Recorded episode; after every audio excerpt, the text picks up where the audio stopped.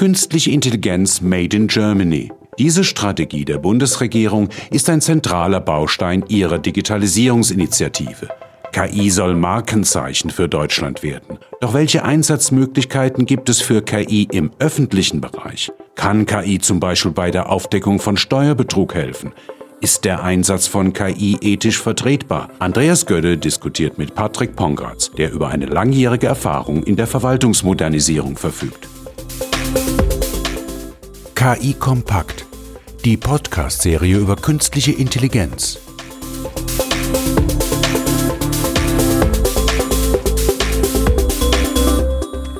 Willkommen, meine Damen und Herren, zur heutigen Ausgabe von KI Kompakt. Mein Name ist Andreas Gödde und wir haben heute das Thema künstliche Intelligenz im Public-Sektor.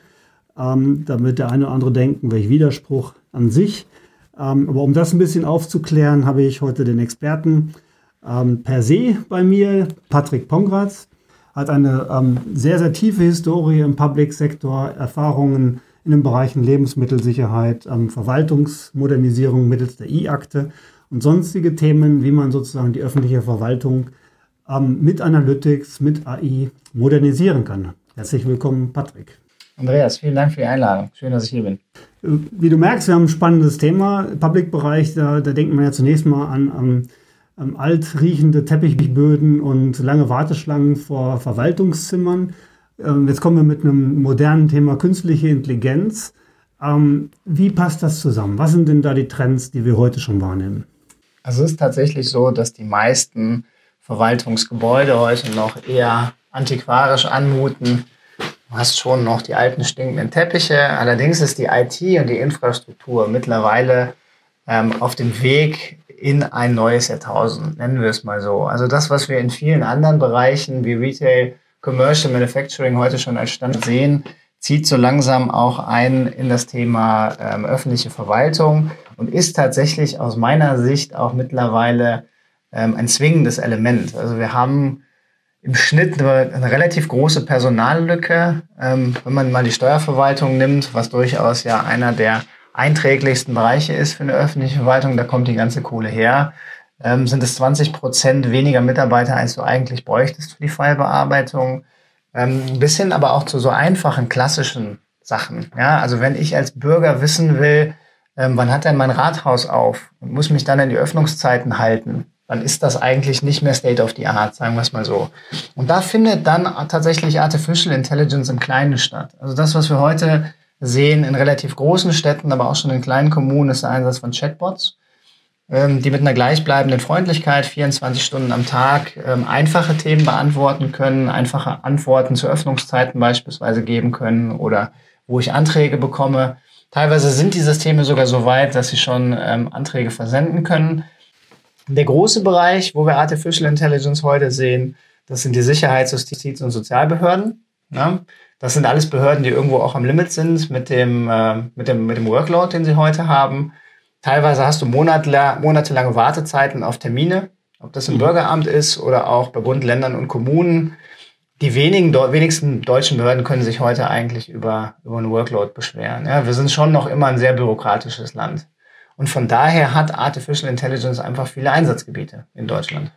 Ja, da hast du ja schon, schon einen ganzen Blumenstrauß aufgespannt. Ähm, auch hier stellen wir fest, das haben wir in, in, den, in den anderen Bereichen ja auch schon diskutiert. Automatisierung ist ein wichtiges Thema. Stichwort Chatbots, Dinge, die, die auch eine Maschine erledigen kann heutzutage, die ähm, eigentlich für den Menschen relativ langweilig sind und dass der Mensch sozusagen dann in die Lücke springt, wenn es dann wirklich wirklich brisant wird. Hast du vielleicht ein paar Beispiele ganz konkreter Art, wo wir ähm, heute schon tatsächlich AI im Einsatz sehen? Es gibt noch eine große Lücke zu, zwischen den Reifegraden, das muss man einfach sagen. Ähm, letzte Woche hat die Bundesregierung nochmal drei Milliarden Euro bewilligt für das Thema Forschung. Das mhm. ist dann tatsächlich eher Grundlagenarbeit, ähm, wo man versucht, einfach einen gewissen Standard vielleicht auch zu etablieren für die öffentliche Verwaltung, ähm, wo wir es heute sehen, sind am Ende des Tages solche Geschichten wie Informations- und Auskunftsdienste bei komplexen Anfragen, das, was ich eben mit den Chatbots schon beschrieben hatte. Dann geht es aber tatsächlich auch schon in den Bereich Videoanalysen und Überwachungsaufgaben beziehungsweise das Filtern relevanter Informationen aus Social Media. Da sind wir stark in den Bereichen ähm, Behördenorganisationen mit Sicherheitsaufgaben angekommen. Artificial Intelligence beispielsweise wäre dann Facial Recognition. Mhm. Nehmen wir mal das Thema Border Control, das ein sehr großes ist im Moment in der EU getrieben. Ähm, es gibt ein Gesetz namens Passenger Named Records, ähm, was einfach die Bundesregierung in die Lage versetzt oder auch fast zwingt auf der anderen Seite, für jede Reise ähm, von Privatpersonen und Geschäftspersonen ähm, eine Mindestanzahl von Datensets wegzuschreiben. Also wann hat die Reise stattgefunden, von welchem Konto wurde das bezahlt, wer sind die Mitreisenden, in welcher Sprache wurde es bezahlt.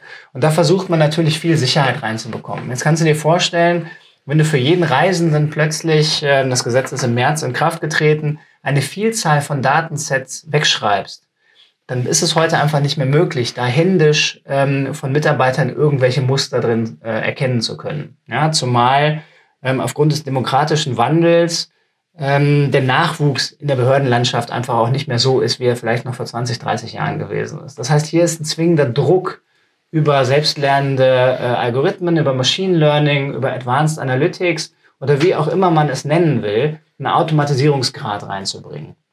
Und das führt dann am Ende des Tages auch zu Auswertung, Verarbeitung eigener Textdokumente und Sprachaufzeichnungen.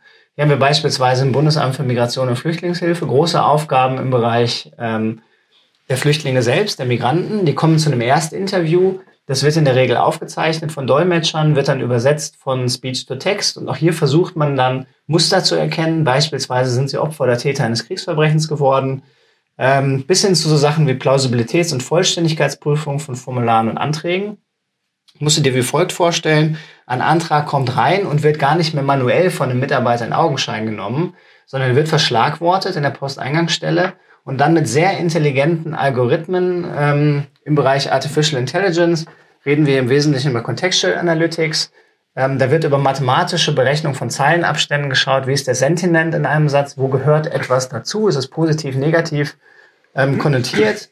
Und da finden wir dann raus, welcher Sachbearbeiter müsste dieses Dokument bekommen. Also es geht weg von der Umlaufmappe, von der Post-Umlaufmappe, die man kennt aus Behörden, tatsächlich hin zu einer direkten Versendung von Dokumenten. Und, und ist das, wird das schon eingesetzt? Weil man kennt solche ähnlichen Use Cases, ähm, nenne ich sie jetzt mal aus dem Versicherungsgewerbe beispielsweise, wenn ich über Dunkelverarbeitung oder Schadensmanagement-Applikationen ähm, nachdenke, da passiert das ja schon, genau das. Also mit Textanalytics und mit Bilderkennung kann ich ähm, den Gutachter schon vorher sozusagen wegnehmen, den physischen Gutachtern sagen, das bezahle ich jetzt einfach, weil es wird sicherlich ein Schaden sein, da ist halt ein Wildschwein reingelaufen, dann ja. ist gut. Ähm, da passiert das schon, das sehen wir ja schon, das ist auch in der Presse. Passiert das in den Behörden? Ist das schon so weit oder ist das jetzt ein theoretischer Fall, ähm, den man sicherlich anwenden kann, macht Sinn, aber sind die Behörden tatsächlich schon da so weit, dass das tatsächlich passiert? Was ist deine Einschätzung? Also hier gibt es noch eine Spange, das ist richtig. Ähm, allerdings wird das ganze Thema getrieben durch eine Gesetzeslage zur E-Akte. Bis zum Jahr 2020 muss jedes Bundesministerium angefangen haben, diese E-Akte einzuführen. Und im Rahmen dieser E-Akte-Aktivitäten ist es natürlich ein riesengroßes Thema, da eine Automatisierung reinzubekommen. Mhm. Also weg von dem Workflow, weg von der reinen Umlaufmappe hin zu tatsächlich einer inhaltsbezogenen Auswertung und Verteilung. Und da sind wir dann wieder tatsächlich bei Algorithmen, ähm, die im Wesentlichen dann auch ähm, durch die Feedback-Schleife leben und lernen. Mhm. Und das heißt, der Trigger sozusagen im Public-Bereich ist jetzt im Wesentlichen, das hast du, hast du erwähnt, ist Personalengpässe, also ja. ein hoher Druck, automatisiertes Personal und natürlich durch Gesetzgebung, wie jetzt E-Akt ja. und ähnliches. Das sind die zwei Triggerpunkte, die ja. sozusagen diese diese Adaption vorantreiben. Okay, verstanden.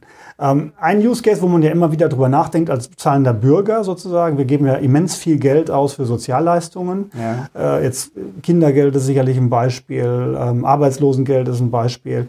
Und, und ich sage immer, da wo viel Geld im Spiel ist, da ist ja wahrscheinlich auch Betrug im Spiel, ja, weil wo viel ist, kann ich auch viel holen. Ähm, Gibt es da Use Cases, die heute schon ähm, in dieser Richtung angewandt werden? Oder ist das auch eher etwas, was man aus anderen Branchen wie ja. bei Banken, Kreditkartenbetrug überträgt momentan, aber noch nicht realisiert hat. Ja. Gutes Beispiel, nehmen wir mal die Bundesagentur für Arbeit, die natürlich nicht nur für die Auszahlung von Arbeitslosigkeit, Arbeitslosengeld und Hartz IV verantwortlich ist, sondern eben auch mit der Familienkasse dafür verantwortlich ist, Kindergeld auszuzahlen und Sozialleistungen für schwächere, äh, einkommensschwächere Familien. Ähm, das ist ein Bereich, bei dem wir über sehr, sehr große Zahlen sprechen. Also allein das Kindergeld in Deutschland liegt bei 40 Milliarden Euro pro Jahr. Jetzt verfügt die Bundesagentur für Arbeit durchaus über eine Einheit, die hier im Bereich der Betrugserkennung tätig ist. Man muss sich mal über die Zahlen einfach klar werden. Wenn man hier eine Verbesserung reinbekommt, um ein Prozent, also ein Prozent mehr Betrugsfälle identifiziert, dann sprechen wir über 400 Millionen Euro. Diese Effekte sind einfach gigantisch. Und wenn man da jetzt über den Bereich Artificial Intelligence spricht und auch hier über beispielsweise einen Hybrid Analytics Ansatz nachdenkt, wie ein SAS anbietet auch, also mit Contextual Analysis, mit Anomalieerkennung, mit Mustererkennung, Abgleich gegen Datenbanken, wenn man das alles dann auch noch anreichert mit einer Fallbearbeitung, äh, mit Use Cases, die dahinter liegen und es so aufbereitet, dass ein Mitarbeiter, und zwar jeder Mitarbeiter, nicht nur ein Data Scientist, ein Mathematiker oder ein Programmierer, sondern jeder in der Organisation, einer data-driven Organisation in der Lage ist, über visuelle, über visuelle Elemente, die er abarbeiten kann, in der Fallbearbeitung, ähm, sich diese Sachen anzuschauen und dann auch über False Positives, positive Fälle, negative Fälle, eine Feedback-Schleife reinzubringen, sodass die Algorithmen sich verbessern, dann kommen wir schnell in diese Hebelsituation von 0,1, 0,2, 0,5 bis in 1 Prozent. Und wenn wir in dem Bereich unterwegs sind, dann reden wir natürlich da auch für den Steuerzahler über immenses Potenzial. Ja, sowohl in der Einsparung, das heißt überall da, wo Social Benefits stattfindet, ähm, also Auszahlungen, die wir reduzieren können, deutsche Rente, Arbeitslosigkeit, Kindergeld, aber auf der anderen Seite natürlich auch auf der Einnahmenseite. Also ein Riesenthema auch in den Steuerverwaltungen auf Landesebene. Das macht ja total viel Sinn. Also du sagst ja selber, da sind so viele Mengen an Informationen und Daten. Da macht es natürlich gerade mit Artificial Intelligence, künstlicher Intelligenz Sinn, genau die Beispiele, die du ja genannt hast, das, das ist einleuchtend. Wo stehen wir da schon? Also ist das etwas, was schon erkannt wurde und ja. in der Umsetzung ist? Oder ist das ich sage jetzt mal, jetzt noch, noch eine, ist das sozusagen noch in der Geburts, Geburtsstunde ja. und weil das macht ja total viel Sinn. Also da Geld zu sparen, was ja, ja von den Bürgern aufgebracht wird, bezahlt wird, also wir alle zahlen ja. das, da anzusetzen, ist ja sicherlich ein super Einsatzgebiet für KI. Auch da muss ich mich leider wiederholen, weil es einfach eine Spange gibt. Also das angesprochen, die Bundes, angesprochene Bundesagentur für Arbeit verfügt über so eine Fraud Unit, die unterschiedliche Stilmittel im Einsatz hat. Die arbeiten tatsächlich in der Betrugserkennung da ist, nach dem, was wir wissen, und wir haben da einige Gespräche geführt schon ähm, in der Zwischenzeit, da ist noch deutlich Luft nach oben. Das heißt, ähm, Artificial Intelligence mag da noch nicht in der epischen Breite angekommen sein. Wir können über selbstlernende Algorithmen da noch viel Potenzial heben. Mhm. Anders sieht's aus bei den Steuerverwaltungen. Das ist tatsächlich unserer Organisationsstruktur in Deutschland geschuldet, dem Föderalismus.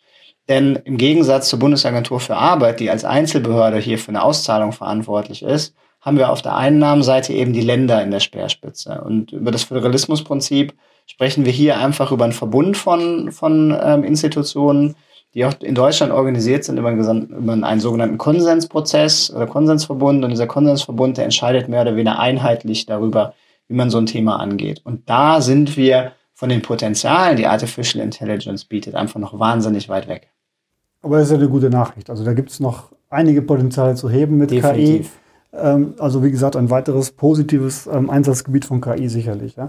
Wenn man an Public Sector denkt, denkt man auch so ein bisschen an, an ältere Menschen und an, an Verwaltungsoperationen und ähnliches. Jetzt kommen wir hier mit einem total modernen Feld um die Ecke. Wie sieht denn das mit Skills und Akzeptanz aus? Also wie ist überhaupt eine Behörde? Ja, ich habe einen Use Case gefunden, der macht Sinn, sei es Fallbearbeitung, Automatisieren, sei es Betrugserkennung. Wie, wie, wie, wie sieht das mit den Skills aus? Sind die schon in der Akquise, Data Scientists zu suchen, zu finden? Machen die viel über Berater? Wie ist da die Akzeptanz bei denen, die heute die Fälle mhm. bearbeiten? Also Jobangst und ähnliches. Mhm. Ist das ähnlich wie in den anderen Industrien zu sehen oder ist es hier vielleicht sogar schlimmer? Keine Ahnung. Also fangen wir mit dem Thema Jobangst mal an. Ähm, da ist eher das Gegenteil der Fall. Dadurch, dass wir durchaus eine Überhalterung haben in dem Bereich der Behördenlandschaft, ähm, ist es zwingend notwendig, den Personal, Personalengpass, auf den die öffentliche Verwaltung zuläuft, einfach noch dadurch zu reduzieren, dass man mehr in Richtung der Automatisierung geht, also mehr IT-Einsatz, mehr Software- und Analytics-Einsatz macht. Ähm, also Jobangst sehe ich hier nicht. Was mich eher ein bisschen beunruhigt, ist tatsächlich der Ausbildungsstand der Mitarbeiter. Also wenn man heute klassischerweise über Data-Driven ähm, Organisationen oder Unternehmen nachdenkt, dann suchen die alle die gleiche Person und dadurch wird sie im Wesentlichen zum Unicorn. Ja? Mhm.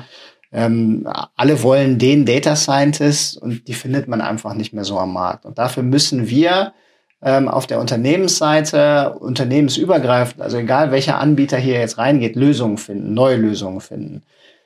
Und die Lösungen können tatsächlich nur in die Richtung gehen, dass du entweder Analytics und, und Artificial Intelligence für jedermann anbietest, dass es einfach über visuelle äh, Elemente für jeden bedienbar ist und zu verstehen ist, oder dass die Analytics-Algorithmen so weit im Vordergrund sehen, äh, stehen, dass sie tatsächlich nur noch in einer abarbeitbaren Liste der Mitarbeiter etwas zu konsumieren, zum Konsumieren zur Verfügung stellen. Das ist also gar nicht mehr in den eigentlichen ähm, ähm, Prozess des Trainierens von Modellen reingehen muss, sondern dass das tatsächlich von uns Anbietern zur Verfügung gestellt wird. Das ist der eine Bereich. Der andere Bereich wäre dann tatsächlich, ähm, die Behörden dahingehend zu unterstützen, dass wir als Unternehmen solche Aufgaben übernehmen. Das kann dann beispielsweise ein sogenanntes Results as a Service sein. Wir bekommen die Daten wahrscheinlich maskiert, weil anders kriegst du sie aus der Behörde nicht raus. Bearbeiten sie in dem maskierten Zustand, sie werden zurückgeliefert, demaskiert und dann hast du dann sowas wie Trefferlisten. Also ein einfaches Beispiel wäre zum Beispiel die Steuerfahndung.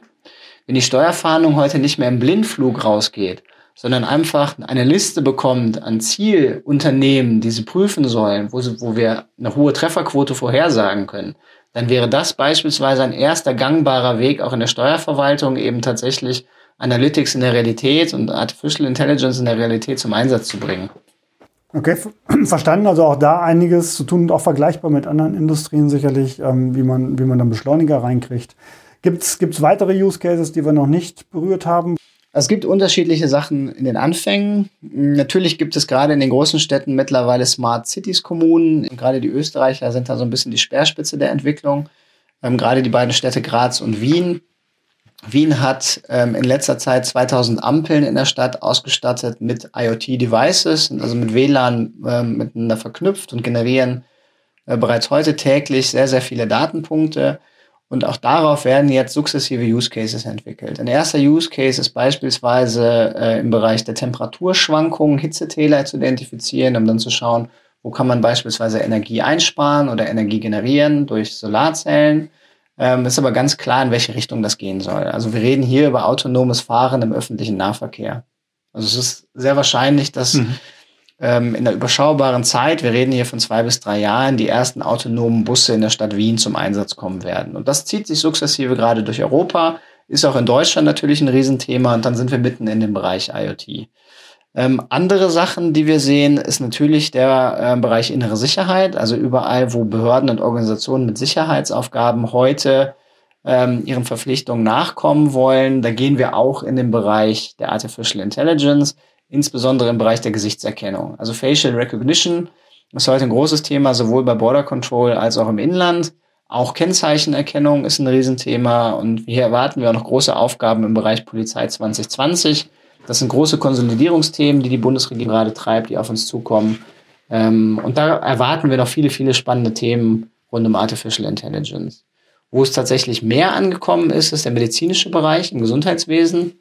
Hier arbeiten wir heute auf bildgebenden Verfahren, wie beispielsweise eine MRT ähm, oder einer, einer, einer Röntgenbetrachtung, wo wir einfach zum Beispiel im Bereich der Krebsforschung ähm, eine Tumorbehandlung begleiten ähm, über die Auswertung von MRT-Bildern. Also Behandlungsgabe versus MRT-Bilder können wir frühzeitig erkennen, ob ein Behandlungserfolg anschlägt oder nicht, um dann die Medikation zu verändern oder abzubrechen. Ja, sind da hochspannende Use Cases. Also danke für den Einblick da. Äh, ich glaube, jetzt, jetzt hat jeder verstanden, dass eigentlich der Public Sektor durchaus eine, eine Leading-Rolle einnehmen kann in, in der Verbreitung auch von KI, weil es natürlich auch jeden Bereich betrifft. Also wir haben jetzt ja ähm, sicherlich die Fallbearbeitung in der Steuererklärung oder im Antragswesen oder sonst was durchgenommen. Wir haben ähm, Betrugsfälle, im, im, wo, wo, enorm viel Geld ausgegeben wird, was jedem Bürger zugute kommt, wenn man es nicht ausgeben müsste oder wenn man es woanders investieren könnte. Smart City betrifft die Gesundheitswesen, also hochspannende Themen, ja, wo man eigentlich denkt, der Public Sector ist da eher lang, langsam. Das, was du vermittelt hast, ist, er ist eher mit vorne dran. Mhm. Ähm, und jetzt gilt es natürlich, das umzusetzen. Da, insofern danke für die Einblicke ähm, KI in der öffentlichen Verwaltung, im Public Sektor. Ähm, ich danke fürs Zuhören und ähm, freue mich auf Ihre Teilnahme beim nächsten Mal. Ähm, wünsche Ihnen noch einen schönen Tag. Bis dahin. Auf Wiedersehen.